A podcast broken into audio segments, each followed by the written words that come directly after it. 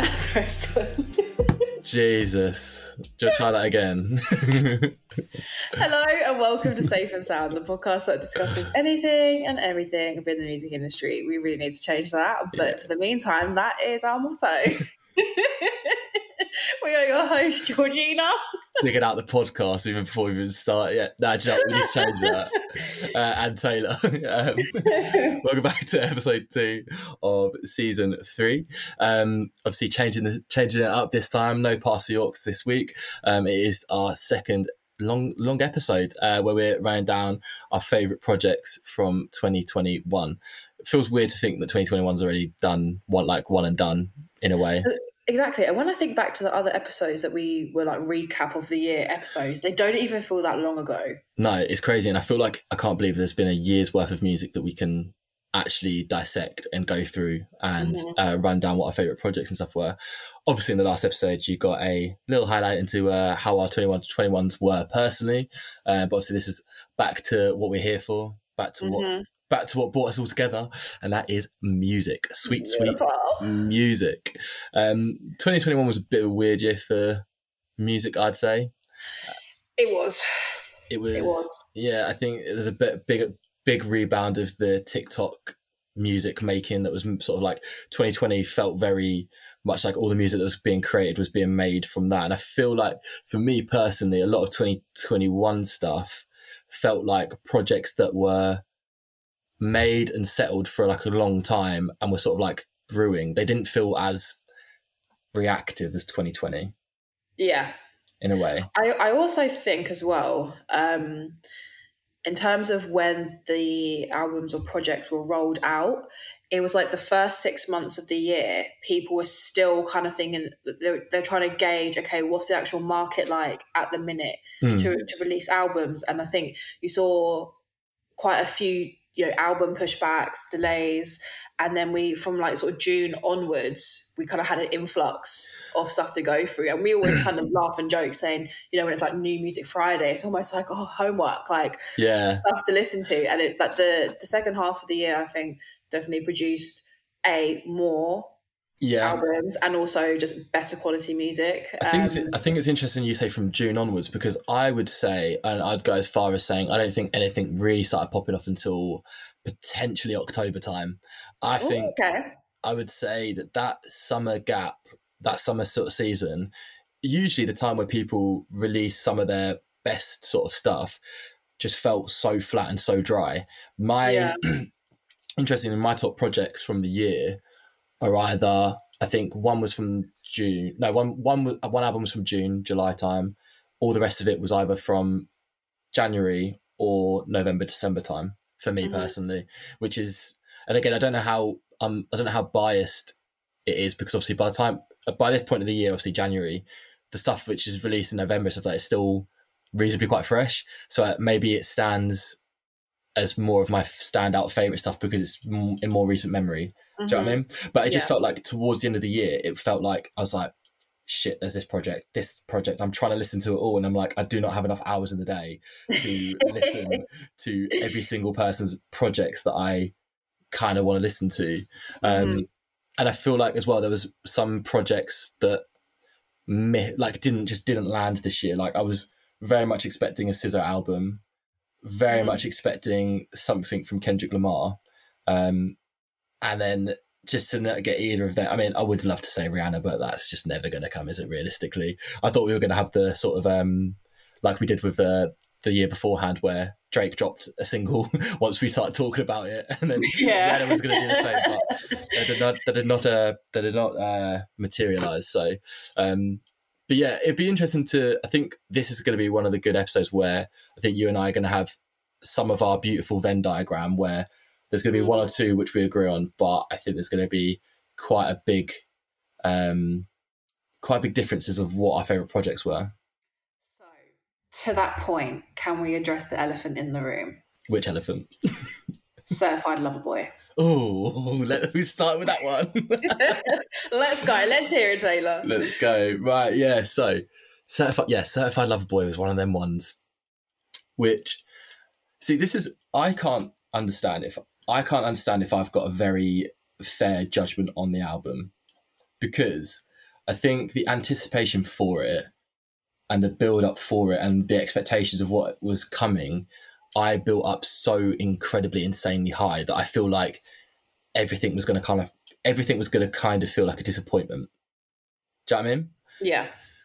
And I think the album cover, lest we not speak on, um, it, it's it's annoying It because made for good fancy dress costumes for Halloween, but other than that, it's, it's annoying because it did exactly what it needed to do in a sense of like it got people talking it it's got us talking on it now and Mm. it's just annoying because it's like i know like who puts i'm sorry but who puts emojis as a out it just really frustrated me like I thought it was tacky. yeah it's just like and i think it really set the tone for how little oh god i feel like drake slander i don't know i can't believe i'm doing this it feels like it really set the tone for how i'm, I'm literally staring into a drake poster you know that meme of Dexter looking into his locker like, I have failed you. That's you, but with the Drake. I've got I've got a candle burner. If you could see, I've got a candle burning in my room. My fucking huge Drake poster behind my laptop. His shrine. It's like I'm a shrine to Drake, and here I am insulting him. I'm, I'm like making comments, and I'm like, I can't even say it. It's like he's looking into my soul, and the way that he's You're just like, don't look, don't look at me. the post, the is here. it's like he's proper looking down on me, like I can't believe you're, I can't believe you're doing this to me. Uh, but anyway, I'm gonna have to look away from the cam. Get to look away from the post. I'm sorry, Jay. Um, I think to my point. I think how little he cared, how little he cared, and what he's done with the album cover to make it memeable, to make it um, uh, something which people could talk about in the moment, um, like on on social media stuff like that. Really, when really when you look at the effect of like what the actual content that he produced in the album, I think the same thing can kind of be said. I think there's just not that refinement that I mean the, the the more Drake albums that are going along, the less and less refinement and um, nurturing there seems to be over projects. Because even Thank Me Later, there was still kind of like you could see him really getting into his feet from um, from the sort of mixtape stuff with like So Far Gone.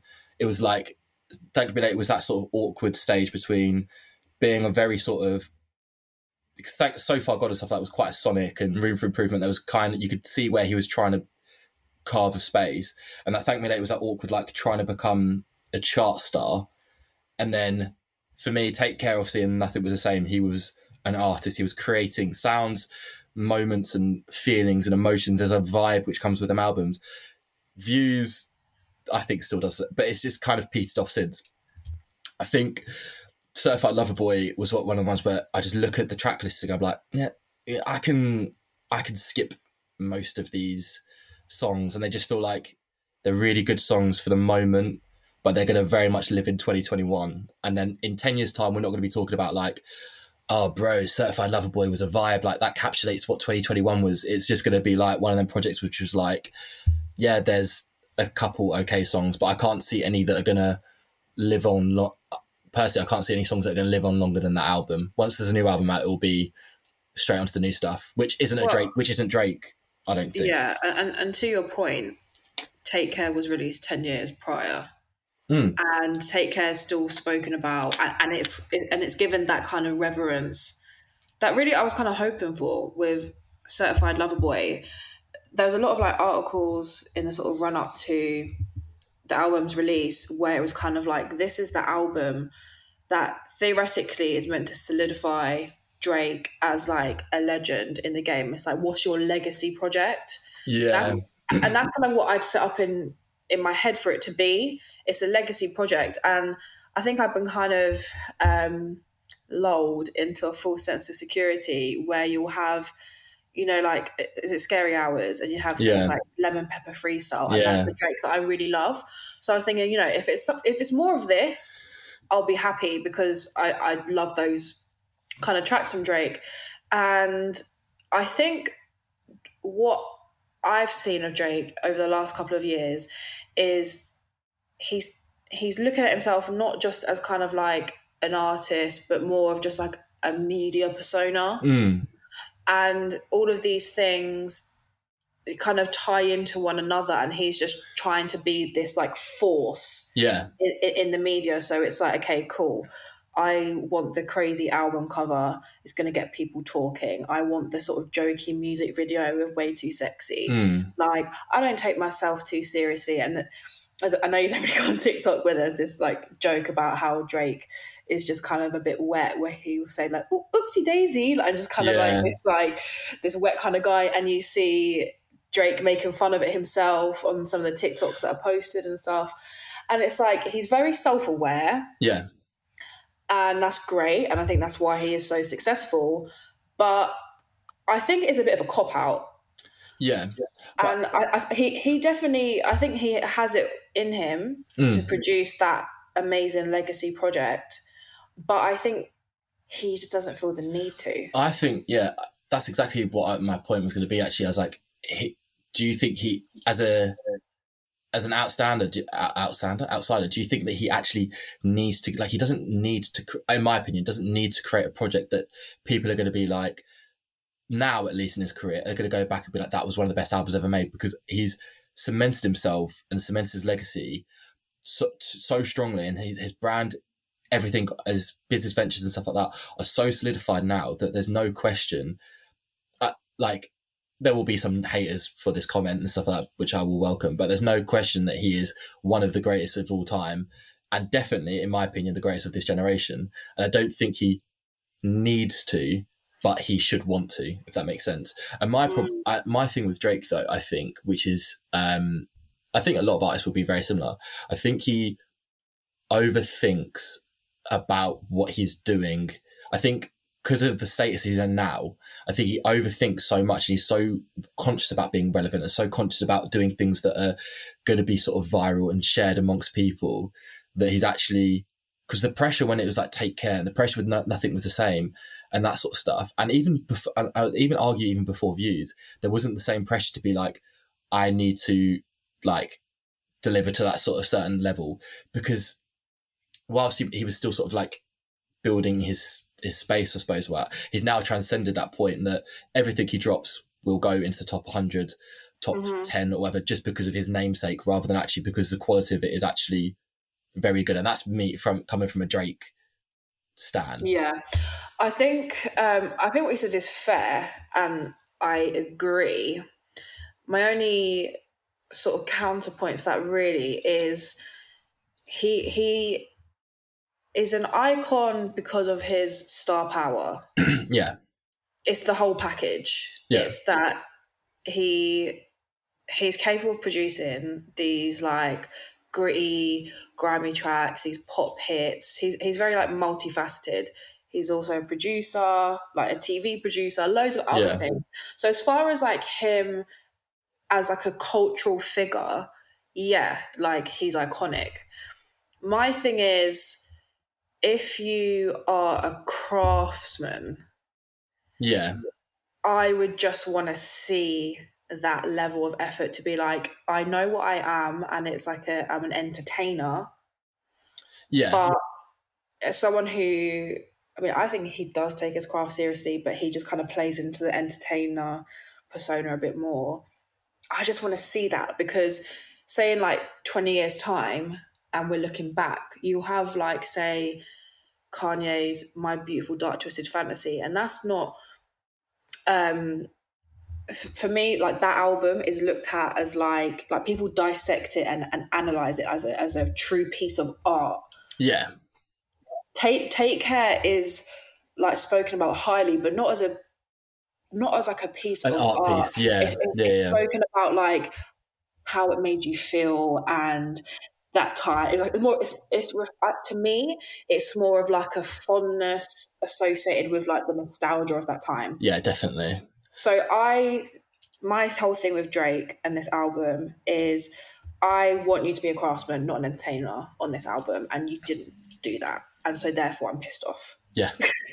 no, I think I, I think that's completely valid and fair judgment, and that's that's my same standing in the sense of like, I don't think he, as I said, like I don't think he needs to. I don't think his stuff will, but I think nostalgia plays such a heavy part in um, in music that again, whilst it's not dissected as a great piece of art or stuff like that, that nostalgia weight can really outweigh a lot of because uh, there's, there's so many artists that create like incredible like artistic albums and stuff like that and that's like which goes on to my later point there, like about how the art of the album in some projects is really coming back but at the same point there's you will go back to so many albums and be like what it did for the culture and the nostalgia and the time that impacted was so much more than that that beautiful mm. piece of mm. art that was created about 10 years ago and will still be brought up in conversation because of the nostalgia weight that it held that it holds yeah. of them what comparatively do you then see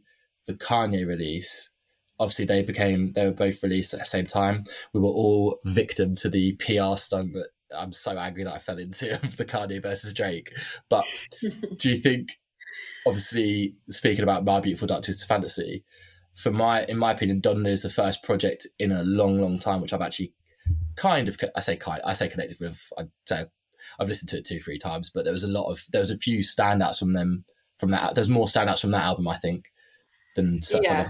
I think um again, we when it comes to Kanye, it's always the uh, separate the art from the artist thing. So I'm just putting that as, out as a disclaimer.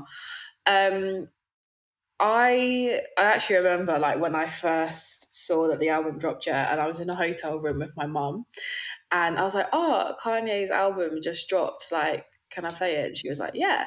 So we like listened through it, and I kind of put my phone down, and we were looking at each other like, "Oh, okay." Like we both had this like look of surprise, like this is better than I expected. And then when it came, I think I mentioned this before, but when it came to that sort of like in like the second third of the album there's like a about four track run that is just so hard. I think it's where you have like jail off the grid and okay okay like some of those ones. That's quite early on um, i think.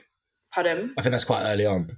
Yeah there, yeah. there, was a there was a portion of the album where basically these tracks were kind of alongside of each other. Yeah. And i was like okay. And I instantly like reached for my phone and like hit save, and I was like, yeah, no, these these are hard, and I think what I like about Donda, some of the tracks are throwaway tracks. Don't get me wrong, mm. and he collaborated with some questionable tomatoes.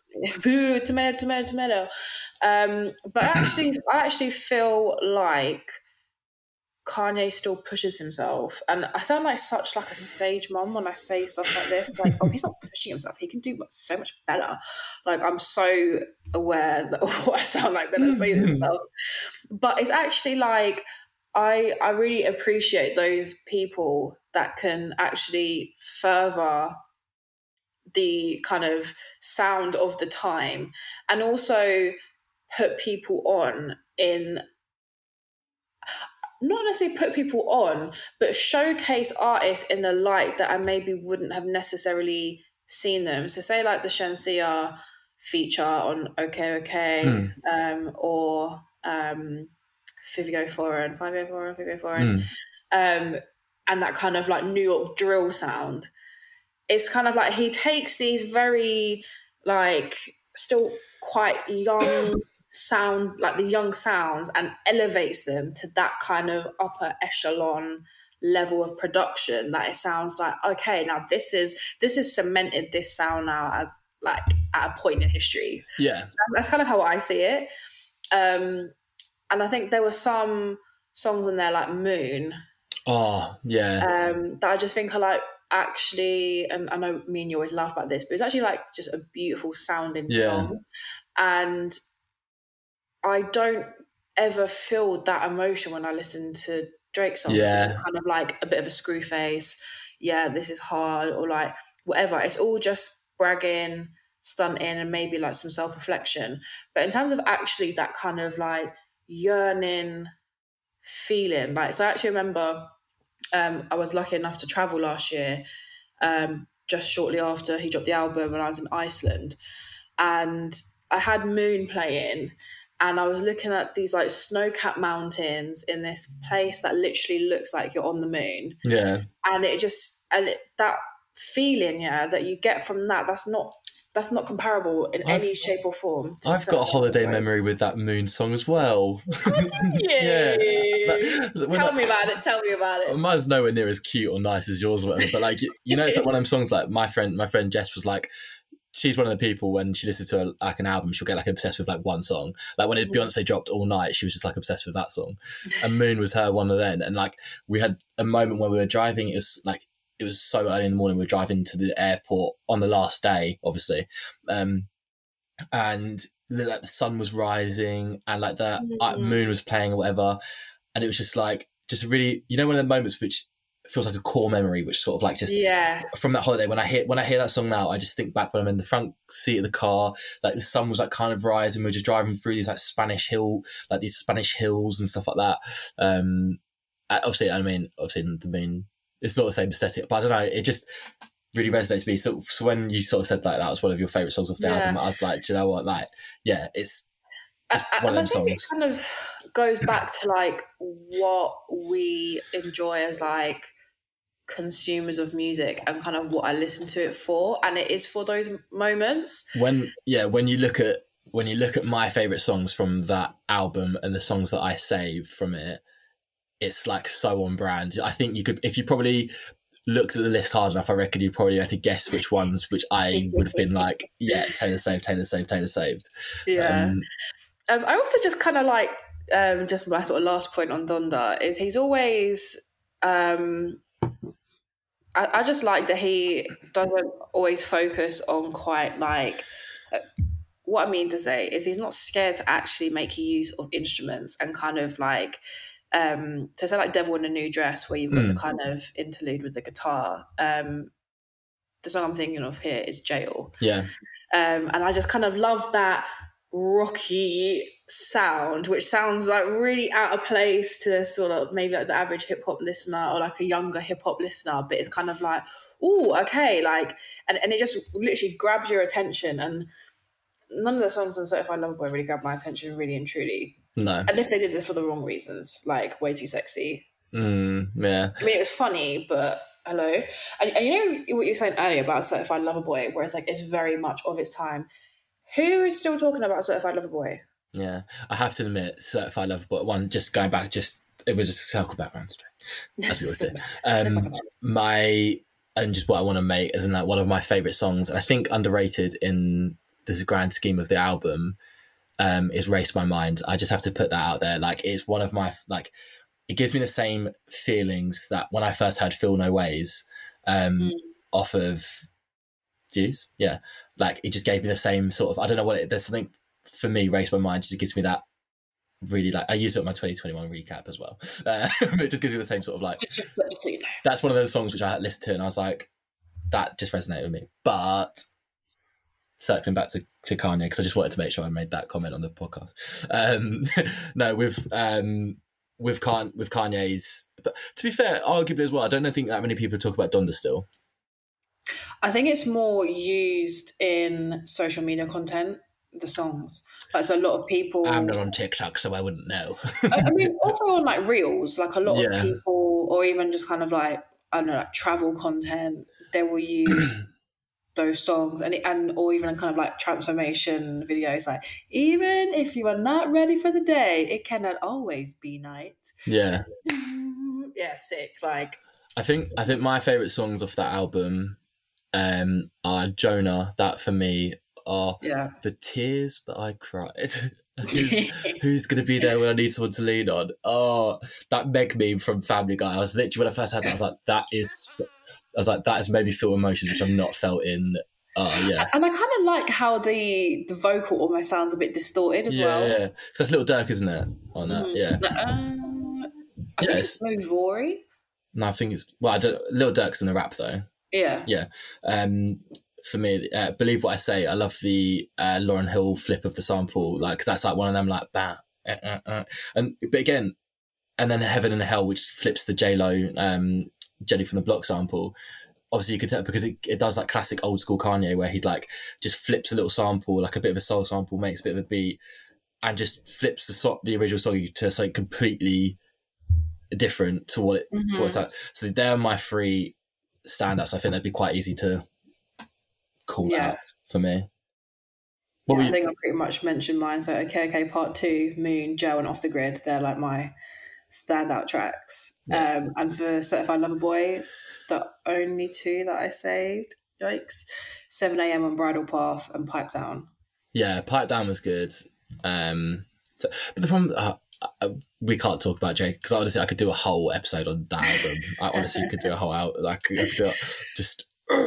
Um, I digress. I digress. So I think one that you and I are both firm lovers of is uh, Doja Cat's release. Yes, sir. This year, Planet Her. Um, I think we've spoken about this quite a lot in some of our early episodes about how much um, we enjoy it, but it feels like um, I think just in terms of when I was looking at my top twenty one songs, I think I said this in the last episode. They were they were very like female artists uh, heavy, and I think she's a large um, a large part of the reason why that was and I, I think it's probably one of my favorite albums. I say it's going to be in like my top easily top twenty five albums of all time. Right. Yeah, I, yeah. I, think um, she she's able to show her versatility, and I think I think Doja's quite funny in that she is very capable of creating a viral sound without actually trying to. Mm. Like it, it, none of the songs that she sounds like she, she she's not doing it just for the sake of like oh okay like my record label likes when I go viral on TikTok let me try and make another viral song I think she just has it in her even dating back to bitch I'm a cow moo whatever you yeah it I think she just has it in her um and I think a lot of her penmanship on the album was actually um I think it's one of those ones where you sort of have to like strain your ear a little bit to kind of make out what she's saying yeah. um but I think a lot of the songs, um, particularly like "Love to Dream," that was my personal fave. Um, just very touching, hmm. and mm. she doesn't take herself too seriously. And I think we we were in such dire need of just like a multifaceted pop star. I'm I'm not a big lover of Dua Lipa. Mm. Like I don't know what other pop stars really, but they weren't really doing it for me in yeah. any kind of way where she actually feels like someone I can get behind. We've done, and I would love to be alive. Yeah, she's she's on top of the list. To be fair, it's a weird one because I think there was no anticipation for her album, despite how successful she was doing from um, the Hot Pink album. Um, I think, well, at least that's that's for me. Like, I wasn't sitting there being like, because I loved Hot Pink. I think that album again was one of the highlights of 2019, 20, whenever 2019 yeah, whenever it was released. Yeah, but I wasn't sitting there being like, oh, I really need a Doja Cat album sort of thing. But every single song in it, when I look at the list of it, is so integrally important to the album. Mm. Like even for the fact that like Kiss Me More gives that sort of chart bop, which is just like fun. Um, it's just nice to like have in the background sort of thing. But then you've got things like Love to Dream, uh, get into it yet. Like I think it's gonna pop live. I think that's gonna be it. Yeah. um, yeah, Woman I think is an incredibly strong start, and I think it's the, one of the only albums where they've released a deluxe version where like some of the songs have just added like so much to the album. Like um mm-hmm. like tonight with Eve is like one of my favorite. I think it's probably my favorite song on the album. Um, Ain't shit is sick. Options is good. Uh, yeah, Love to Dream, like you sort of mentioned, like it's it's just an incredibly good album. Like I think it's an album, yeah, that you could actually play in a lot of places. I was thinking to myself, like I could sit on a plane and listen to this the whole way through. I could sit in the car, listen this whole way through. If I was cleaning the house, like it's an album that is like you, you have your mo- you have like your euphoric moments, you have mm. your hmm. down moments, like just to chill. It's just I think it just embodies like what a perfect pop album should yeah. be. And yeah. right, pop, not R and B, hip hop, whatever they're classifying it as. Um, yeah, and it, tra- it just yeah. it just transcends it transcends genres because obviously it's still there's still rap on it and there's still like R and B sounds in it, but there's still pop. It is still very much a pop album, like um, sort of the redefinition of what it means to be popping. Yeah, hundred um, percent. So yeah, I just cannot rave about her enough, really. And I think another one, just to uh, skip along slightly, um, and one that I was so keen for is 30 by Adele. Yeah. oh my God. Okay. So, disclaimer I I've never been apart from like like 21 is just like an absolute powerhouse of an album. Uh, not many people could ever touch 21. Um, but Adele's other albums, I'd maybe like save a few of the songs and it'd be kind of like, oh, okay, yeah, they were like super hits, but the rest, they're just like, Ugh. they just kind Mm. of, they sound a bit whiny, I'll be real. Um, this album, well, the, the, the first um, snippet other than Easy on Me was when she posted on Twitter um, To like be a loved. acapella version of To Be Loved. Oh my god, actual goosebumps. And I Mm. think that's probably one of her best vocal performances ever. Um, literally recorded on like a laptop or a phone, whatever it was. And I think for the first time as well, from Adele at least, I can actually relate to what she's singing about more from like you know when you're younger, yeah, and like someone like you came out, it's like you're almost feeling sad about a love that's came and went that you've never actually experienced yet. This is But- really interesting. Sorry, keep going. So so then this time it actually felt like rather than being kind of like a third party or like a an outsider, an observer to the emotions that Adele was able to like convey and write Mm. about. It actually felt like I was I could really understand them on like a very deep level. Obviously not stuff about her kid and whatever. But even um so like I mean my favourite songs on there are To Be Loved, Woman Like Me and My Little Love. Mm. Um, I feel like she really that there's something about like a woman entering this stage of her womanhood. Yeah, there's there's a there's like an inner confidence that comes as you age, and there's also um, like an anxiety and self doubt. Mm. And I think it was such a perfect album for that, where it's like you're wrestling this newfound confidence, whilst also this kind of underlying anxiety and like imposter syndrome and just absolutely freestyling adulthood. Mm. And I'm like, and I always laugh at her interviews. I, I always love Adele kind of press press runs and press tours, um, where she was like, "I'm not making songs for TikTok, babe. Like, Yeah. I'm writing about like what about who's making music for me?" And I'm laughing, like thinking I actually identify with the 30 plus crowd now. Yeah. um, it was just um, more than I could have expected it to be. Yeah. And I think To Be Loved is probably one of the only songs in recent memory that I can think of that made me cry. Oh wow. And that is a big statement from what? The cold heart bitch. Shit, I'll make me cry.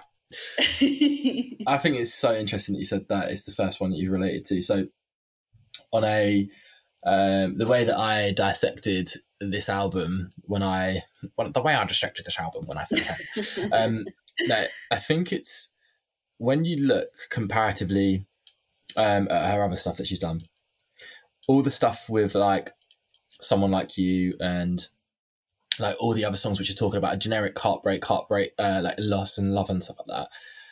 The reason it resonates is because so many people have felt them emotions at some point and they can sort of go back and go, this is how I felt at some point, and um, the whole thing of like a long lost lover that's never going to come back, etc.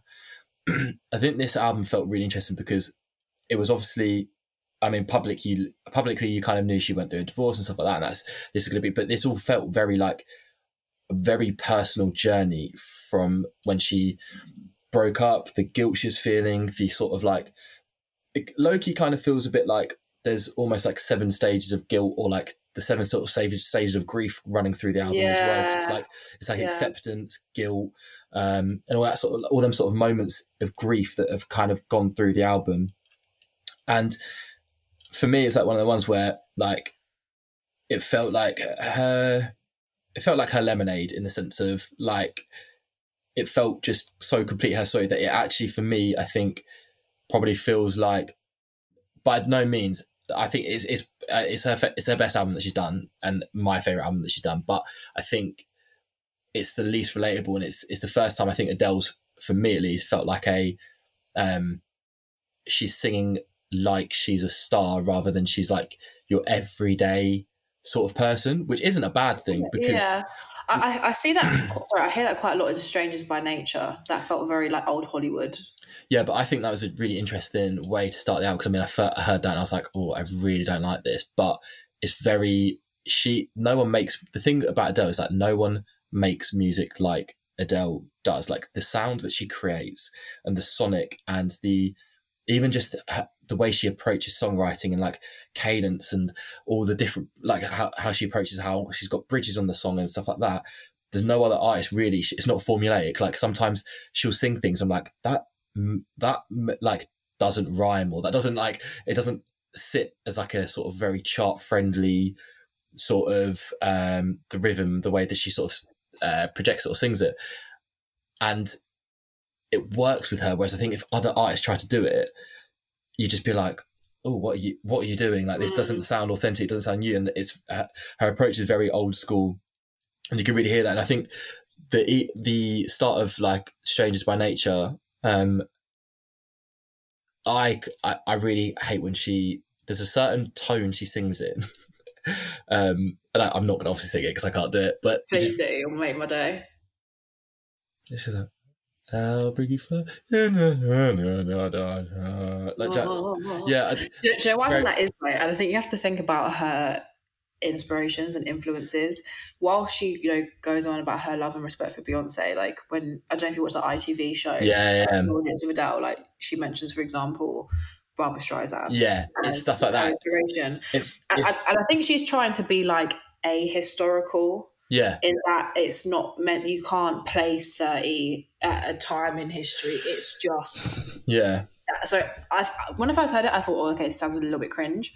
But then I I like it for I like it it. for what I. The reason I like it is because of what it feels like. It feels like a sort of like Disney mixed with like Wizard of Oz kind of yeah, vibe, and it feels very cinematic and feels very grand. And I feel like it it arri- it delivers an arrival of an album of that grandeur in the way that it should be arrived. hmm Does yeah, that makes sense? yeah, Like, yeah, it does. it it's like it's like no this is going to be a a piece of work. Like this is a piece of art. And then going back to the point earlier obviously adele was the person who campaigned well campaigned. She probably just told spotify to get rid of the shuffle campaign. She her request was that if she puts it on spotify they have to remove the shuffle feature for one album because of the way that they structure albums and stuff like that. And And you are the biggest campaigner for this. Biggest were like- campaigner. Adele i got you. Um i signed a petition. She did a change page.org um, because yeah you have to listen to albums from start to finish. The first time you listen to it don't care what it says because you have to understand the story that they're trying to tell the narrative that they're trying to tell through it like i mean obviously there's some artists chris brown who probably doesn't care about stuff like that but then there's no shade uh, but then there's people like adele who have so and even like my thing of like where I said like, the the stages of grief and stuff like that, I think you can very much tell there's a narrative of like how she's feeling and going through and uh, coming to and like it feels like at the end of the album, it feels like the chapters kind of closing and Mhm. There's that new sort of next stage that's coming. I think that's why it's so imperative to listen to that album front to back. And it's one of the very few albums actually recently where I haven't done the whole like okay, I've picked out my favorite few. Really interestingly, your favorite songs are my least favorite songs on the album. I think Really? I think My Little Love is one of them songs again in the grand scheme of the album work well, but the telephone interlude sort of things are like things where if My Little Love, if you stripped away the interludes and stuff like that, was just a song and you could have an interlude in the middle bit, sometimes I'm just like, oh, I, d- I don't, I don't want to. F- okay, this goes against. Do, do you think it's just like interrupting the flow of the song? Yeah, and it just feels a bit like it comes in a bit early, and it's I don't know. There's just something about it which doesn't feel. I don't know. And it, uh, when she goes like, and when she goes like, oh, sometimes I feel like you don't like me, mummy, and she goes at all. Oh, it just really jars me. Um, and uh, woman like me, just I don't know. There's something about that which I just.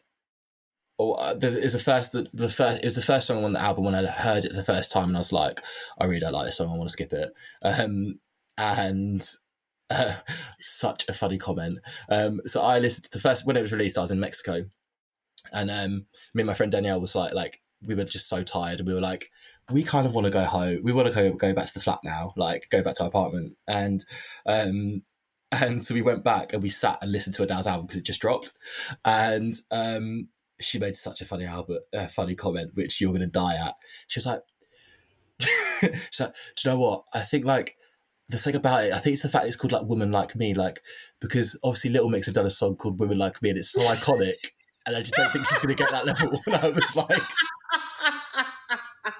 I was like, I don't know if you could call Little Mix of Women Like Me iconic that Adele I mean, can't you, step in. you might. I don't, I wouldn't. I really wouldn't. And I was like, I don't think that is the reason why it's a bad song.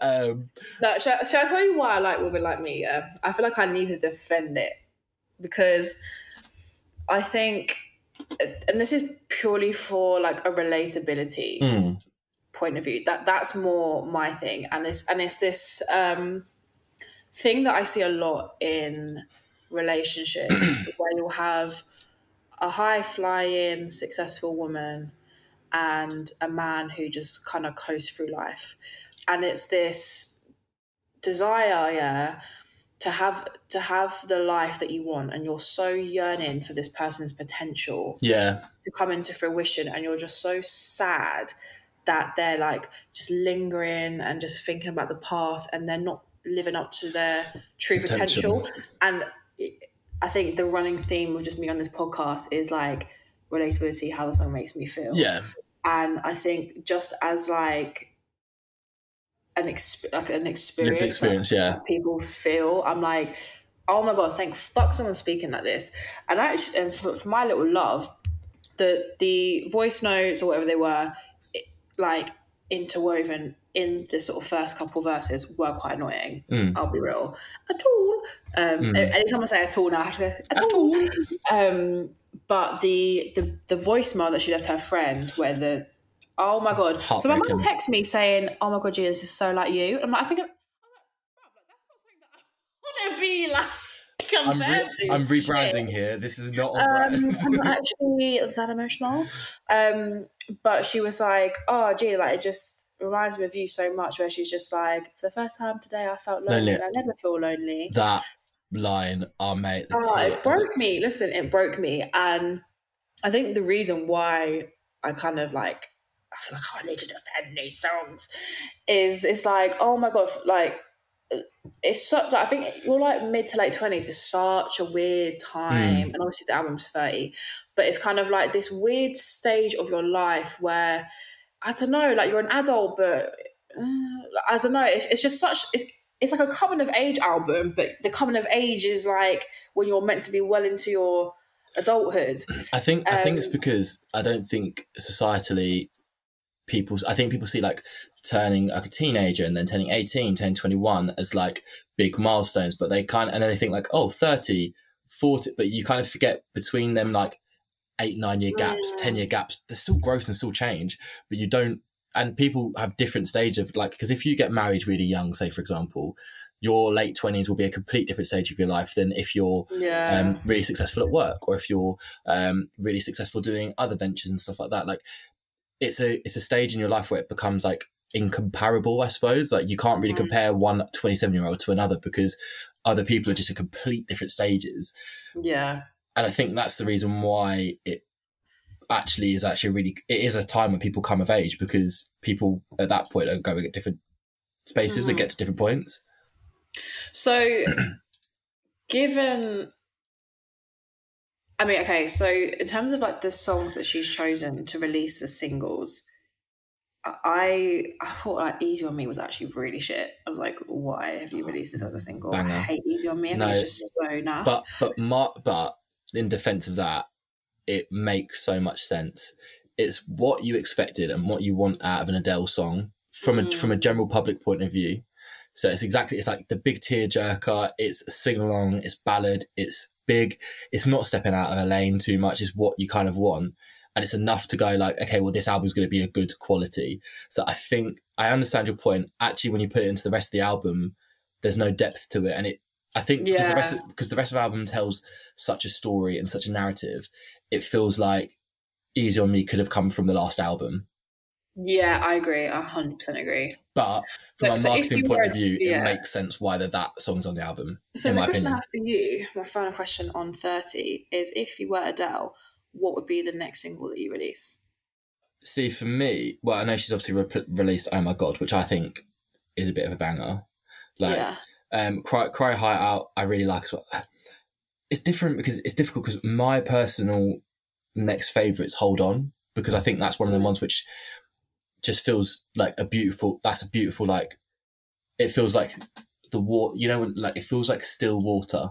Like I don't know what it is about it. I just love it. So I think from a marketing point of view, I get why she's released something like "Oh My God," and I think again, she's not someone who needs to release singles because her album impact has been so big and strong. She doesn't need like a follow up one to get more people to listen to the album because I think people will listen to the album rather than listen to the singles. So to your question, hmm I think it makes sense why she's releasing like Oh My God because Oh My God or Can I Get It are the only ones which I think you could probably play in like a club setting and could get radio play maybe. yeah, yeah. So I think from that tactical point of view, hmm kind of makes sense. Fair. What about you? Um, I see the, the ones that I like. I don't think are very radio friendly. Yeah. So I think I agree with you. Which brings me on to our next album, which was a very early release into the year, but I think it has absolutely stood the test of time in those 12 months. And that is um, Hotels, Jazmine Sullivan. That for me is like one of the standout albums of the year. I'm just smashing up his computer. Um, and I, I, again, the way this album made me feel is like, oh my god, someone is actually listening to the thoughts in my mind, and I think it's what's quite interesting, yeah. Um, just from like a sociological perspective, is you know over the last like I don't know five to ten years, there's been such like a movement towards like sex positivity, yeah. um, and I think this was quite an interesting take on her experience of that, Mhm. um, and and just a very honest one. And it felt quite refreshing actually to kind of get that honesty from from someone, and even just kind of thinking like Lost One. There's one line that I literally always repost to my story because I'm like, that is me. It's just like I know I'm a selfish bitch, but I want you to know that I'm working on it, and I'm like. "Ah, I hate that I relate to this. Like, it's just so true. Um, yeah, and, and I just feel like um, the the honesty in her writing and vocal delivery, and I just think like the way that the you know how it was crafted Yeah. was just like 10 10 when you have the sort of skits from the friends um, and even just like sound like on lost one is almost it just feels like a very like raw guitar sound like Yeah. very like Frank Ocean-esque, I'd say. Um and yeah, I just cannot speak highly enough of this album, but I will leave it over to you now. Yeah. No, I, Give us your thoughts. no, I completely agree. It's that's the example which I said in the in the start, which I was like that's the album that was released early in the year, and it's it's been in my plays and like been rotated throughout the year, and still I'll go back to it and I'll just be like, yeah, do you know what, this is sick. Um, I think the reason, yeah, I think Lost One, um, Girl Like Me, hmm price tags with uh, Anderson .Paak. I'll talk about a little bit later. Um, I have to admit, the standout track for me, again talking about your sort of like sex positive, sex positivity thing, sort of where is uh, the Ari Lennox "On It" song. Um, yeah. because it's just one of those songs. That, when I first heard it, I was like, I was like "Whoa, fucking hell!" Oh, okay, okay. you want to do what now? Um, Side note, Ari Lennox has some great features this year. she yeah and i think she has been the artist that i mean i don't really listen to i've not really listened to too many of her projects that i have to admit but when she collabs with another female Like Summer it's Walker. fire Yeah. yeah because summer walker album again another one of my favorite albums from last year um again very much telling a narrative she's really considered the craft and what she's t- trying to talk about in the album and you can really apart from x for a reason which was a bit again a chart option that is a very like marketable thing I understand why she did it again but the rest of it is so crafted to create and tell a story, which again, I love. But then her song with Unloyal, um, with Ari Lennox in it, it's just like one of the ones I was just like, I was like, it is just such a banger. And like for mm-hmm. Ari Lennox to feature on two of my favorite albums and projects of the year, and they'd be the standout tracks, I think it's like she's really coming into her own when she's like gets to double up with someone else. And there's, I think, um, set him up with Queen Naija was released last year as well. Um, yeah, again, just another banger. Like Ari Lennox was the MVP of of uh, features last year for me. Uh, do you know what I love about her? Yeah, you know how we always kind of joke about saying how certain songs you can just imagine the music video for them. Yeah, yeah. She, I think she has like um, th- there's something about her voice that is sounds very like. I, I, this seems to be my favorite phrase. Say like old Hollywood or like yeah. sort of old like powerhouse yeah uh, r&b artists i don't know like say for example like unloyal i can just imagine like a smoky yes. lounge with like loads of velvet like dark teal velvet or like a deep rouge and like yeah. curtains. I, I can just imagine. Yeah, I like, imagine like sort of smoky jazz bar, just like yeah, like, and I'm like, it's uh, it's funny because like there's just the visuals that I think Ari's capable of like projecting yeah. or you know allowing the listener to kind of imagine. I think is her greatest strength. Hundred percent. Um, and and so I just think like to summarize, you are right. She is the MVP. Yeah. And the, the R and B girls, I feel like they did what they needed to do. I mean, I know that people kind of give Summer Walker a bit of stick, but she, I think she's just someone who and when I say stick, I mean people just kind of laugh about the whole like uh, whisper R and B thing. Mm. But I think there's actually a lot more like technicality in what Summer Walker does that she doesn't necessarily get credit for. Mm-hmm. Um, I think I think if you as you know it's just like well, you, you do it then if you're so critical. I think if you actually try to sing like summer walker i think people would actually understand it's, actually, it's quite hard to actually do that kind of whisper r&b and actually deliver power and like riffs and like just vocals yeah. in a very like contained controlled way yeah.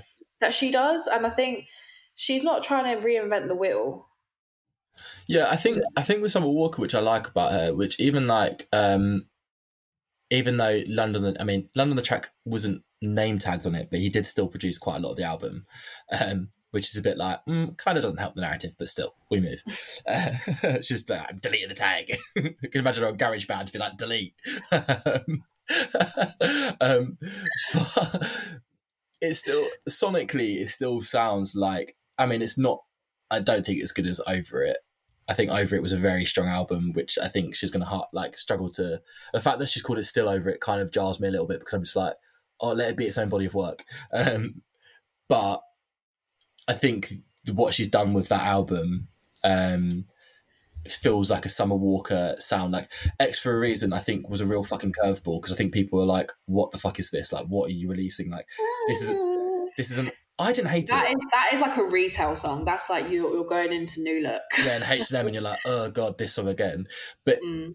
again, it doesn't make sense. It's not what you expect from a Summer Walker song, but it gave people. I think I think it made people go into the album being like, "This could be really fucking shit." If everything else is like X for a reason, and then it actually delivered some absolute bangers. Again, Unloyal was a highlight. Switch a nigger out as well. Um, I think was I was quite not was disappointed in the context of it because I thought it was going to be a real fuck fuck men vibe, and it's just going to be like, yeah, I'll switch this nigger out for this then or whatever, and I thought it was going to be sick. And then it was just like some really like like, oh, she doesn't want to switch. And I, I was bit like, oh God, this is not what I expected. But um, yeah, I just think it was a really, I think it's a really strong album, and it is it's up there in my top ten from last year, hundred percent. I, agree with Unloyal, and I think my other two standout tracks are Fourth Baby Mama, of course. Yeah, that was like the uh, the one that was delivering shockwaves on all yeah. the Twitter. I should have stayed with your mama. She should have. Yes, what? And um and also No Love yeah, SZA. Um, I think their their voices just work so so well together.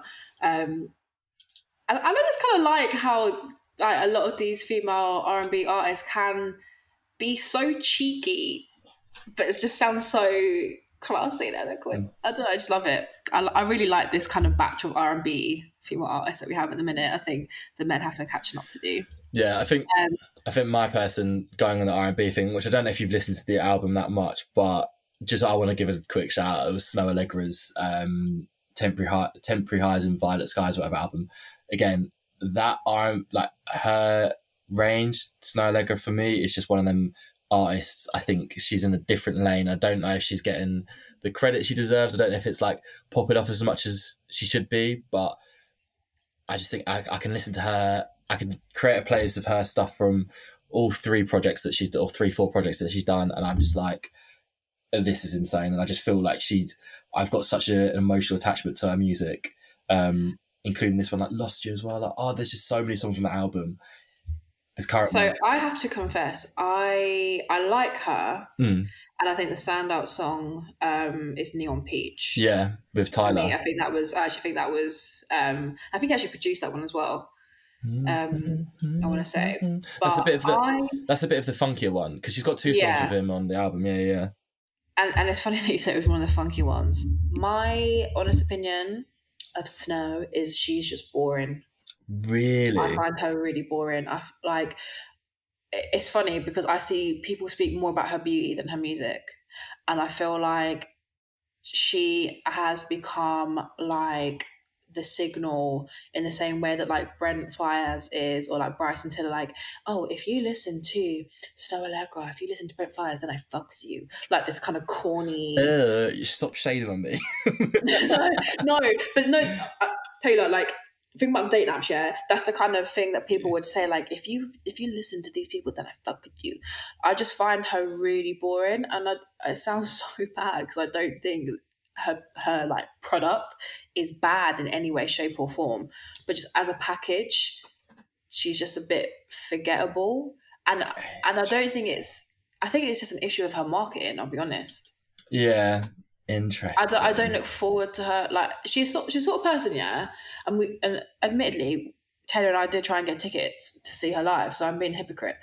But it's more like if the opportunity arose, it's like a fuck it, why not? Rather than a I have to see Yeah, her. I was so pissed off about that, and I fumbled that as well. I had I had the tickets in my bag, and I just completely forgot, and I just got distracted that they sold out. I was so pissed off. But anyway, we digress. Um, But, but it's- but it's funny because I don't, I don't know what she does like wrong in my eyes, but I'm just I'm just so not gone on her because out of like the R and B girlies, like she's actually one of the better ones. yeah, vo- vocally, something there's just something that's not hitting the mark she, there. she's one of them for me. She's one of them artists who um, she can talk about love and loss so beautifully.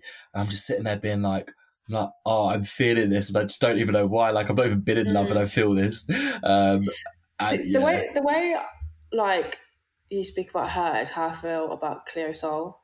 I feel like she does it in such a more authentic way. yeah, Snoh, I don't know what it is. I don't know if it's because her face is so deadpan, and I sound like such a fucking misogynist. Where it's like, oh, can you smile? Like the fuck, show some Uh. emotion in your face, or just show. Like I, I can't hear the emotion in Snoh's voice. I think that's what the issue is. I'm thinking about it. I can't personally hear the emotion. It just sounds very void of genuine emotion. yeah. It's kind of like it's like if you said to me, But I of, sing this song and sound like you're yearning for a lost love.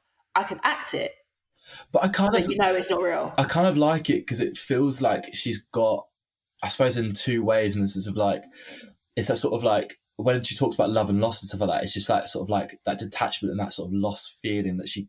That's the way I take it. Like I'm just like yeah, yeah, she's just yeah. so, sort of like, it's so like it's like effortless, but kind of like because she's given up, kind of vibe.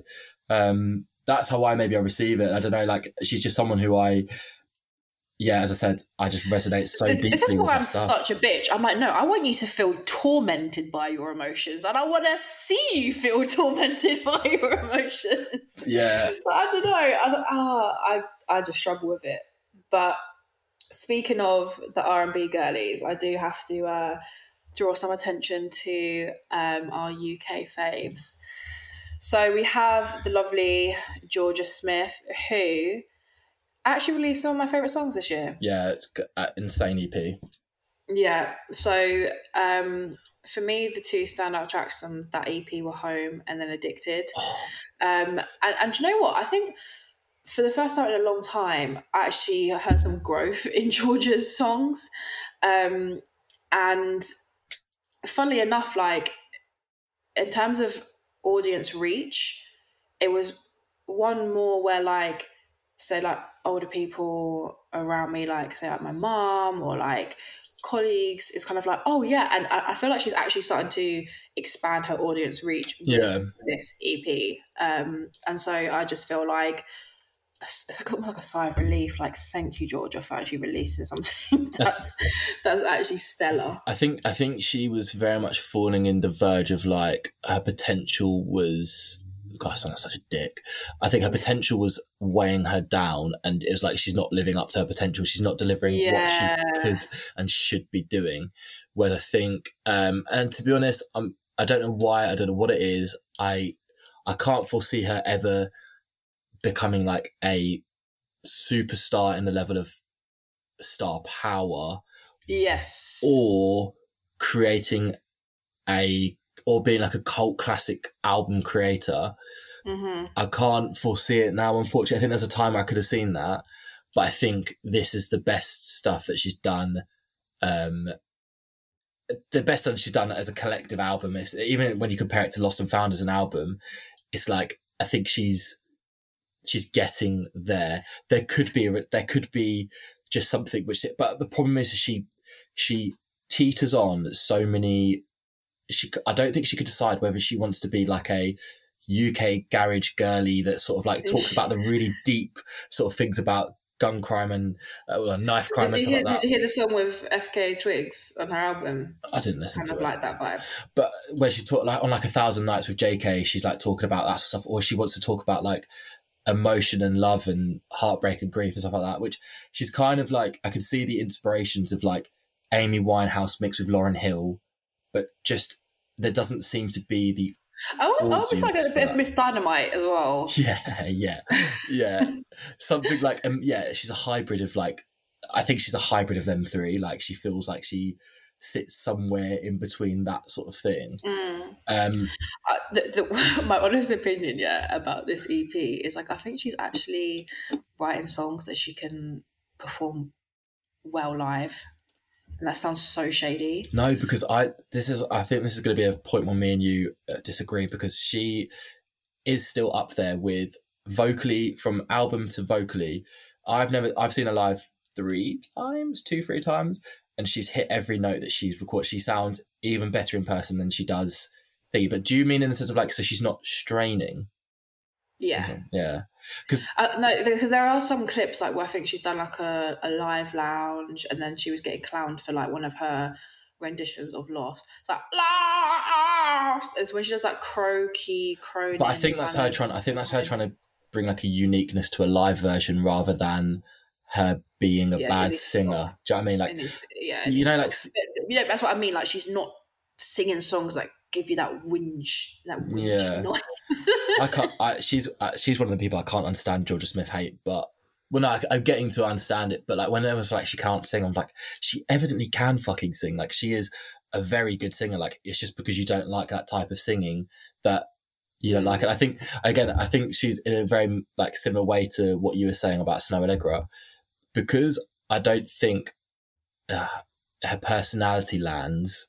You can't really under you can't really resonate with her music in the sense of like because she seems a bit like she seems a bit stush, which I really hate to say, but because no, because it sounds really horrible. Like because yeah, I don't know. There's something about it which is, it seems a bit like See, I, I disagree. I think she comes across as really nice. I think she's just one of those uh, like may- chill girls. maybe I'm using stu- the wrong word then actually than stush. I don't know. Maybe she she seems a bit. I think like, she's just more like aloof. Like she's not like a heavy Yeah. social media. Like, hey guys, da, da, da. yeah. like I think the, the, the she's engagement. that she's reserved. That, that Yeah. stush was a horrible term. I shouldn't have used that, uh, so I apologise. But yeah, it's, it's the, the reservedness. Like it comes across like so when she's singing about things really confidently, it's a bit like, oh, there's a disconnect. Do you know what I Mm, mean? Um, yeah. But yeah, I don't know. fair. I don't know. And so, speaking of UK acts, was there anyone who dropped an album for you this year that stood out? Mr. Trotman. Yeah, you, well, obviously, I like American music. Get over it. Fucking leave me alone. that was that was your um, cue to talk a little bit about Dave. Yeah, I was. Uh, I was gonna say that's the only one I liked. Uh, the only one I liked was. Uh, um, yeah, I just Dave again. One of them artists. I think. Um, again, I know I hate all the really bait artists, the ones who are like popping off and stuff like that. But he's again, there's such an artistry to his album. Like, I think this is. I suppose I am happy and proud of the fact that I, I the albums which I think are in my top list or whatever, I, are because they are considered projects. They're not like an album of top 10 hits and stuff like that. It's because you can really tell what they've tried to done, they've tried to do with that. Try to done such bad grammar. Try to do with try to do with their album, and I think um, for me, like we're all in this alone in this together. Um, again, I don't know why I'm so conflicted about album art. I was a bit like when I saw the album art, I was thinking, oh, can I be bothered? Um, but I know it's like don't judge a book by a cover, don't judge an album by its album cover. But um, yeah, I just think it delivered again. Clash was the right thing to lead an album with because it's a stadium filler. It's um, going to get people hype. It's getting people. It's a good chart friendly thing. It's teaming up with a really like it's teaming up with Stormzy, who arguably ahead of Dave is one of the biggest UK sort of acts that we've got at the moment perfect makes sense to why you would lead that album with that. And then you've got the actual album where you've got like a cipher like in the fire, which is just insane. All the guys on that insane. That's the, like my standout track. All the guys on that all the guys on the album go so heavy. You've got stuff like Verdansk. You've got stuff like Lazarus, which is a bit more of like a party bop sort of thing, which again is like a sort of slow burner, slow simmer, like in the sense of it's not something which you'd release as a lead single, but it's got them sort of like quick little like like quips in it, which just sort of like everyone gets all gassed about. Um, and like you'll you hear a line and you'll just be like, me and my brother when we listen to it, we'll be like, oh, that is a sick line, brother. We'll just be like sitting along. um, I just think what he does again, like the storytelling narrative in it as well. He just he ticks everything which he needs to tick without feeling like he's making an album that needs to chart really high or chart really it just it just does that it does so well because it's such a good piece of art rather than because of the name that's attached to it in my opinion yeah I, I agree with that point about dave and i think he's one of the few uk artists who actually um, takes his craft quite seriously and yeah. i think he's just like a and the fact he's 20 musician. he's 20 like two years old 23 years old. yeah no he's insane he, i think his like his like musical ear and actual like like emotional maturity mm. really shows through his music. The um, it's funny because I I speak really highly of Dave, but I actually I struggled to like with, with the exception of Verdansk, which is my top played last mm. year. I do struggle with replay value like for me his song his album sorry always have one or two top tracks and then the rest i never ever listen to again they're just too long-winded and i'm like it is I hard just can't be dealing with this right now like the, the only ones that i did end up saving were Verdansk and in the fire um also and... law, law of attractive with my girl Snoh i love that song I don't need no distractions. Oh, I see what you mean about the album art though. It's like a bit garish. Yeah, it just feels a bit um, just a bit jarring. But yeah, I think I think it was um for me it felt like a safe Dave album. But I was just so excited for Verdansk. I think I spoke about this last time. I was so excited for Verdansk. I didn't care about the rest of the album because I was so excited to listen to it. Um, and just, I guess my, um, I just wanted to give a quick little shout out um, so probably my favorite like grime release um, this year. Um, it's actually by Ghetts, and he's not really someone that I would listen to a lot. But for me, I think he dropped one of the best albums of 2021 with Conflict of Interest. Um, and it's one that I probably saved well over half of the songs um, on it. Um, and in terms of storytelling, we all know I love a good storytelling kind of vibe. Um, so songs like Fine Wine, mm. Hop Out, um, it actually felt like this is grime that you can. I think you can play this album to a non grime listener and they'd be like, yeah, actually, I, understand why you like this. Like, I, I think it's, um, I mean, it depends on what your car journeys are like with your family, but I wouldn't be scared to put this on Yeah. the orcs, basically. Um, and I think Ghetts is so criminally underrated in the UK. I think he is um, one of the the true like torchbearers OGs, yeah. of, of, of grime that does not get the credit he deserves. Um, and I feel like I just need to speak up for him a bit there. And surprisingly, speaking of grime, one of my uh, favorite releases this year um, actually was Skepta's All In EP. Hmm. Um, it's very short. I think there's only like five songs on it. Um, but Eyes on Me and Bellator, I just think were such strong tracks. And I Eyes on me was sick. Yeah, I think for Skepta, yeah, like he, I think he's actually so much more authentic. I know you can't compare the two, but he's so much more authentic than Drake, yeah, like keeping up with the times and keeping like a fresh sound. Like I feel like Skepta is actually still quite cool. like, like as I think you can listen to All In and be like, yeah, this is hard. Rather than like listening to someone who's in their mid thirties, late thirties, trying to like make grime Yeah, he does. Feel, he And- does. Feel, and and it, and it still felt fresh. And I think he, I think because he's quite open to challenge himself with new sounds. Like there's a song Nirvana on there, which is um oh yeah, I like that one. To be fair, we've got J Balvin in. yeah, which is like such a random collab, but it works. Yeah, yeah, yeah, it works like really well, and that's what I love about Skepta. I think he's actually a lot more versatile than people give him credit for. Um, so yeah, that's what I to say about the UK artists. Yeah, um, I mean the Ghetts one I get and I appreciate and I can understand that that was a good album. I just can't resonate with him like the way he. I think I mentioned is like the, his flow and stuff like that, and his his voice like just a bit annoying. Like I like him on even on like in the fire when he's on that. There's just something which just feels a bit like. I don't know. His voice is sound. I don't know. There's, feels, it's very because it, it Okay, do you know reminds what me. it is? Yeah, like I think I I'm trying to like articulate this, but Yeah. it's not going to sound right. Right? How you feel about Ghetts? How I feel about Stormzy? Like his Stormzy's voice is like nails on like a like yeah, with, with Ghetts, I think because he enunciates, it's like it's kind of like whoa, whoa, whoa, whoa, whoa. Like it's like your brain is kind of like scattered, like trying to process the sound you're hearing and then actually understanding what he's saying. It's kind of like you can't just sit there and listen peacefully. Yeah, and his delivery and his delivery, like even some lines, he'll be like, "Oh no, no, no, no, no, no, no."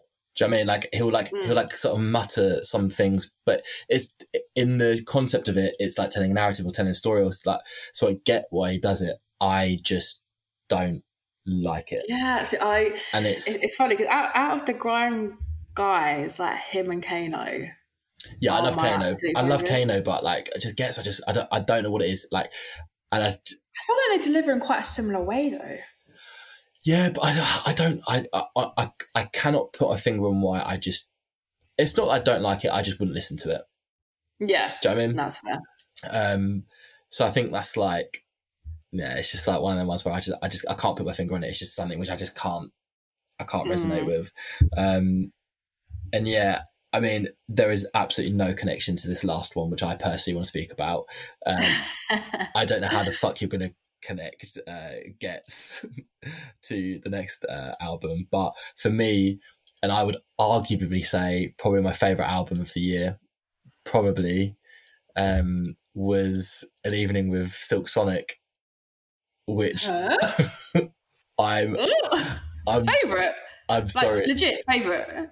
that uh, that album thing that out thing uh, that album is I can't I think do you know the reason why I think it's so good is because again my expectations anticipation I was thinking like I'll stick it on I'll listen to it see what the hype about it and I listened to it and I was like this I, I don't know what it is I just thought it was so fucking sick.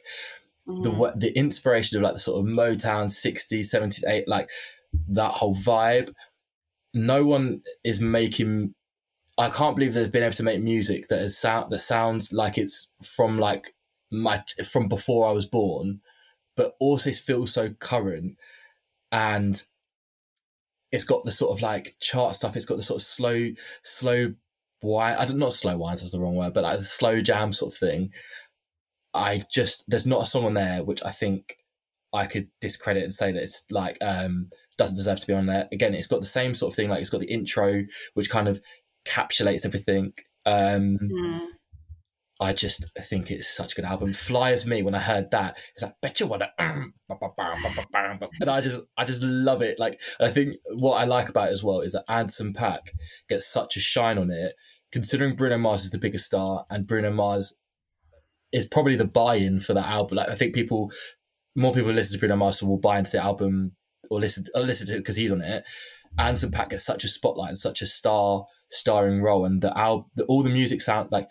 I don't think it sounds like. I think it sounds like an Anderson .Paak album that has Bruno Mars kind of on it, um, rather than the other way around. Because I think it was the other way around, it would have been a bit like ugh. Because Bruno Mars is standalone stuff, give or take. Like I want to see him live. I think he's on the bucket list because I've heard he's a very good performer. But yeah, but an evening with Silk Sonic, I just think is by far. I, again, I think this might be one of the ones where it's because it's so fresh in my memory. But that album, I've not stopped playing since its release. I think it was. I think it's incredible. Like I, I, I don't know what it is. There's, there's nothing I could def, like defend it with other than it, Mm. it, it just hits different for me. I agree. I think I think they bring out the best in each other, Mm. and I think what they've been able to do in terms of producing a sound that still sounds like you could play it now, and you could also imagine it being played, like you know, with your Mm. aunts and uncles, whoever back in the day. I just can't shake Bruno Mars as a tribute act. It's it's giving Butlins. It's giving It's giving red coats or blue coats even. it's giving cruise ship. Um, Go on, Yeah, Bruno, I give us know, nothing. I I think, and it's funny because I actually really like Bruno Mars. I Mm. really do, and I think it's actually been TikTok that's actually made me appreciate how much I really do like him because a lot of his songs go viral on there, um, and I sort of rediscover them. I'm like, oh my god, he's actually really talented. But I oh, think when I was your man, I'm sorry. Oh. like he's actually so fucking talented but there is just something that just seems really cheesy and when you are taking so much inspiration from other sources and not really adding your own twist, it just becomes very tributary. Um, whether you know, like even I say, like twenty four carat magic, is that yeah, twenty that yeah twenty four carat yeah, twenty four gold, oh, twenty four k gold. What's that? Yeah, anyway, 24, 24k. Uh, yeah, imagine? Anyway. I digress. it, it, it's all just very like it's like if someone said to you, you ever see them like challenges on Twitter that's just like, what about if Bruno Mars made a sound like I made a Motown song, it would sound like this, and yeah. then people like do a reenactment of like what it should sound like. It's like there is such, for me, a delta between like a Bruno Mars sound. Um, I, I don't know. It's just, it's, I just cannot shake this tribute act thing. I genuinely think he just sounds like a very, very fucking good tribute act of the sounds he chooses to adopt. And I don't even think he's doing it in like a dick riding way. I don't even think he's doing it in, in like a in a crass way. I think he does it very fucking good. But you don't add anything new, and that's not necessarily a bad thing. It's just not what I like.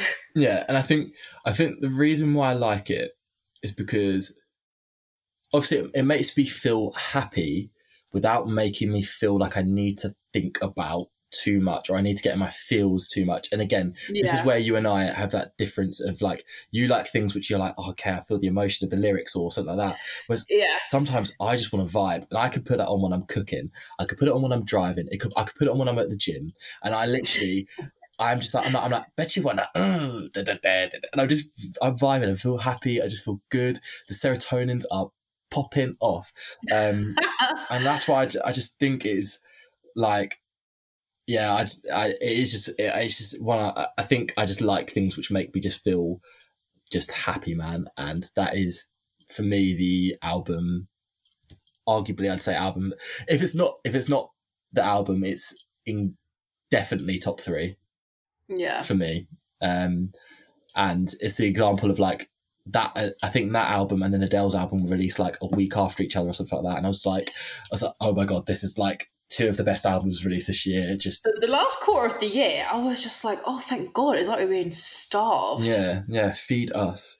In uh, just like to end on because you know we love to end on a bit of negativity.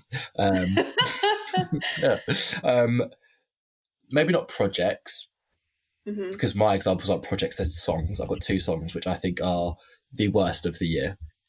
I so hope we have the same one. I'm so excited to this, for this. I mean, we definitely have got one which is going to be the same. So my first one, which probably won't be the same, but I just hate anyway. Um, and again, blasphemy. Sorry, Drake. Um, girls want girls. I fucking hate that song so much. It's so outdated with the like, girl, you're lesbian, yeah, me too, whatever. Corny, cheesy. And the problem is, I was when I first listened to that song, I was like going like before he said like, "Oh, girl, you say you're lesbian, girl, me too." I was like, I kind of like this song. I was like, yeah, this is alright. And he says that line, I'm just like, I'm really sorry, I can't. I don't know if it's just my my personal beliefs of like how misogynistic and uh, low key kind of homophobic it is. I don't know if it's that, but it's just so cringe. Like, like Mm. And also the, the I don't know, I don't know. I just, I just really, I just really don't like it. It's like one of the instant skip songs. Um, I don't know if you feel the same about that song, but I, I feel exactly the same. I was it. like, like, I and was like- especially when you put, sorry, Wants and Needs from Scary Hours, a Lil Baby and Drake, a collab versus Girls, Girls What, Girls Eat Girls, whatever. Like, if you just switch them out, if you switch them out, and you put What's and Needs on Certified Lover Boy, I think it would have bumped up the quality of the Certified Lover Boy album way higher. Girls What Girls could have gone on Scary Hours and it would have still landed and delivered. I think Girls Want Girls could have stood on that al- on that EP and still landed in the same way that Wants and Needs landed because of how good, uh, well, not how good, but how viral What's Next and how good Lemon Pepper Freestyle was. I think Wants and Mhm. Needs didn't get the shine that it deserved because it was next to the other two songs. Whereas if Wants and Needs was on this Certified Love, uh, Certified Love Boy, it would have really stood out as one of uh, the highlights on the album. Does that Yeah. make, does that make sense? Yeah, it does. I think um, for me, it was like, what's a f- what's a throwaway track doing on this album? Hmm. Um, and, and also, it just felt like a song that was maybe made around like 2014. Like, exactly. It gives me like the sounds aren't the same, but it gives me Get Lucky vibes. You know, with yeah, have fun, have a good fun. It's like that kind of like yikes. There's a little bit of a. I think we may have crossed a line with this one. yeah. um, with this song, and I just think it was just really cheap, and it was such a bad feature from Lil Baby. Like it was like he was struggling to get the words out of his mouth. Like, My girl, my girl need a girlfriend. Yeah, yeah, it was awful. just shit. It was just fucking shit. Um, I agree. I just think it was such a waste of space Yeah. on that track listing. a little bit of the cheese. Bad boy, Mississippi. I really want you to tell me what your second one is because I so hope it's the same one. If it's not Boys by Jesy Nelson, then I don't know what it. I don't, Oh no, it's not. But that's such a good one. I completely forgot about that. what do you know? What do you know? Why I hate that song so much and why it's pissed me off so much? Because it's ruined Bad Boy for life for me forever. Sorry, side note. Have you seen that video? Like, Taylor, that, that riff is so hard and so good. And then she puts it in her song, and now I can't hear Bad Boy for Life without f- hearing I need a bad, bad boy. Oh, why have you ruined one of the best hip hop songs of all time and done what you've done with it? Like, yeah. Have you seen this video that's been going viral of her lately where she goes like, Are you ready? Yeah, yeah. Are you ready? it's just so funny. Like everything. I think that video, yeah. Just the whole release of that song was so fucking mishandled, Her, so outdated, and was just like Cher, Cher, it- no, it did you, hear, was- did you hear like Cher, no, what is it? Jesy Nelson can make boys, but she could never make Swagger Jagger or something like that. like, so true. I, I think it was just really bad, and I, and like you know, people, I think were making very good points about the whole black vision thing. Like, it, it was literally like she's putting on a costume and she's doing such a fucking disservice To to black the culture. beat, Yeah. to to like black I'm American so- culture. I'm, I'm so surprised did he sign that off. Like I know he's chasing the cheddar, Mm. but like that is so, that like if I heard one of my most iconic, arguably probably one of the most iconic Diddy songs that's ever been made, bastardized like that, to chase a check, like Diddy has no Diddy does not care about music anymore. If he's, he's No. if he's allowing stuff like that, like I I think uh, we'll talk about the the Jesy Nelson, Nicki Minaj thing on another episode because I think it relates to one of the topics we want to talk about anyway. So disregarding the, uh, for me at least, the the blackfishing, the cultural appropriation, etc., like that, it is just. And what's more annoying, I feel like such a clown because I was actually quite buzzing for it because I obviously I like Little Mix. We all know this. I like Jesy. I was thinking, "Do you know what? She wants to make a music. And I was like, with Nicki Minaj. And the Nicki Minaj bars are actually actively quite good for a Nicki Minaj feature. The, sh- the, the, the shade, the mess that comes with it, we'll ignore it. But the, it's just the performance, the rollout, how her PR team have managed it and fumbled it so badly and made her seem like such a, like, she is a villain. Like, if they had awards still like villain of the year, she just she is like a pantomime villain. Like I just want to boo her. Like, which is like, and her her Jingle Bell performance where she's like doing the. As someone was like tweeting, like I think she thinks she's having like a Miley Cyrus wrecking ball moment of like that sort of like shedding of the skin, shedding of like the sort of image. So cringe, like it's just so inauthentic, so cringe. She has no fucking idea of what she's got an idea of what she wants to do, but she's just not got it like that. Like, and she's trying to be like, Mhm. oh, I want to make music which I really like. I I'm like, I'm sorry, you've left one of the biggest gr- like groups in the, and also she's like going like, oh, I want to make music which um I've always wanted to make. If Little Mix release, Little Mix wouldn't lower their standards to release stuff like that. Like, they would make something if they were going to do something like that, they'd have done it and done it better in the group. Like, I don't understand why she's. Well, I do understand why she's left Little Mix. I get it, but that's what if that's what you're wanting to make, like, you don't deserve to be making music. I'm sorry. that song was an attempt to get on the Who We Be playlist and it failed. It's just cringe. It's it's bad. Like, and what's more annoying is when I first heard it, I was like, do you know what? I don't hate this. I saw the music video and I was like, aesthetically, the music video is cool in my opinion. Like the whole swinging, but like uh, because it's based on the Bad Boy for Life video itself, and it is like there are bits in it which are cool, the who she is as a person and the fact that she doesn't yeah the whole i mean the whole scandal which comes up with it anyway that comes like associated with it she doesn't deserve to and she should not be doing them sort of visuals as who she is. And she appropriates like black guys uh, black like black men with like all on the sort of like with the tattoos and on like low riders and stuff like that. Like you're like you're not from i don't know just messy but it, it just felt like something that would have like been uh, done kind of cool maybe on like 2014 Tumblr. Yeah, yeah, yeah. It's like so But it's so like- dated. Like there's yeah, there's so many things about It was just shit. I thought it was terrible and I can't stand her anyway. So I was laughing to myself at her downfall. Yeah. I'm a hater. I wake up and I'm a hater. yeah. Like I so I, I didn't I, I didn't want to be, but I became a hater and little little, little mix three for life, baby. Anyway, anyway, what's the one which you were hoping we were gonna have? Because to be fair, I might actually hate it anyway, and I've just not sprung to my mind. Bad Habits by Ed Sheeran.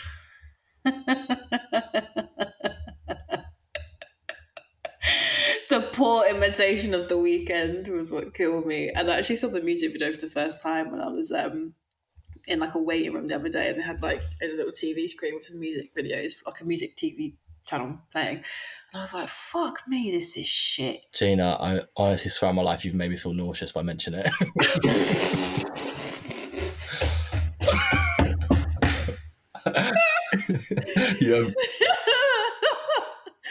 the the fucking Twilight cosplay of that music video.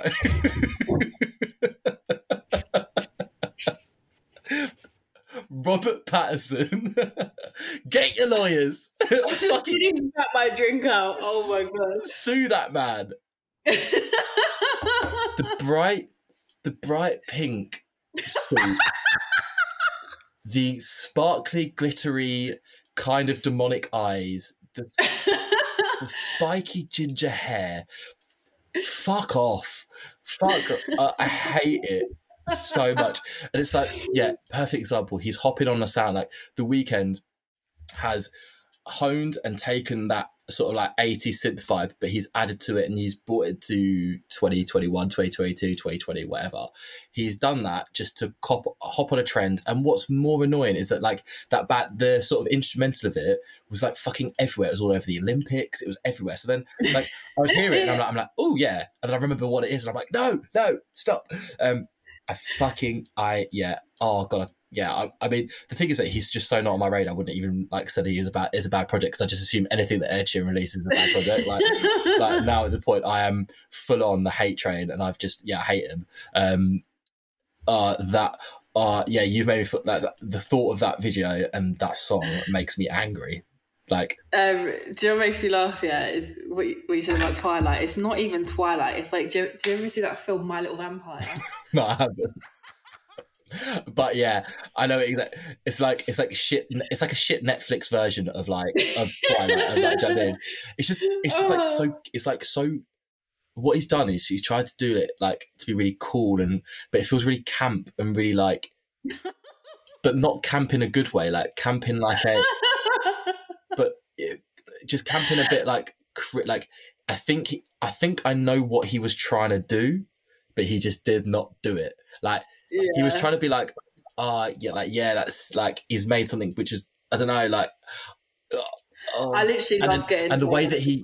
I don't know if you've seen the video, but the way he flings his arms to start fucking flying, and you see his nails and they're like long and like weird and like oh, just everything about like I don't want the thing is that I don't even want to direct our listeners to watch the video because I don't want him to earn I don't want him to earn three p per video play that he gets for it.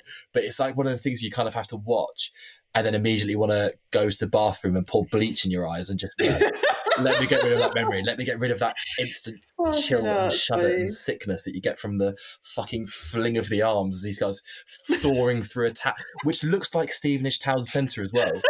it looks like it's not even like it looks like he's flying through like Stevenage Town Centre with there's like. Oh, they could have at least chosen something a bit more gothic, like Edinburgh or something. I don't know. I don't know. It just feels like I'm like, uh, uh See what makes me, what gives me the ick with Ed Sheeran, the thought of him sat in the makeup chair, getting his hair gelled, and the makeup. Can you can you put my you put my fangs in yet? They're going last. the worst part is actually free. Ed Sheeran seems like a cool guy, but what nah. what's going on here, Ed? What's going on? He's a goon. He's an absolute. Oh, that's. I just had to end on that note because. Really, I love hearing you talk about Ed Sheeran. Oh, so no one, no one incites rage like Ed Sheeran. Like me, me, Jess, and Amy, like a little my friends from uni, like we always like we always have every time he like, pops up on that. He pops up on every. I was watching like we were watching like this TV series that called Modern Love, and he pops up on there. He just pops up everywhere. And I'm like, fuck off, get out leave my space. Stop trying to be an actor. Stop trying to be. Oh, I don't know. Uh, maybe it's unnecessary hate. I don't know. There's just like about him who I'm just like, yeah. Fuck. That is jokes. Fuck you, Ed Sheeran. I'm not looking forward to your releases anymore. I've not even listened to his album. Um, no, neither. And I'm not going to waste my time because I don't want to listen to it and like something on it either. if I'm being frankly honest, I don't listen. To it, I don't listen to it in case I hear anything. I like it. I'm hypocritical. So you're in you're in the bad camp, Ed.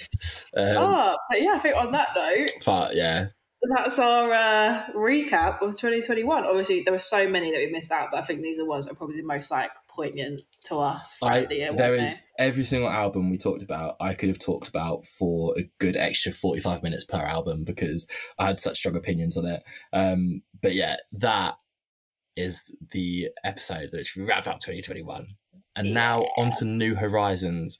We kick it off the season again with well, past the Orcs in a couple of weeks' time. We are taking little breaks. Don't worry, guys. You will be heartbroken that we won't have an episode on the thirty first January, but it will be back, ready for. It's all for a good reason. Back for Valentine's Day, baby. Um, not even thought about the theme yet, but we're getting it. Um, and then we've got a wonderful guest coming on the podcast as well which you'll find out more about later.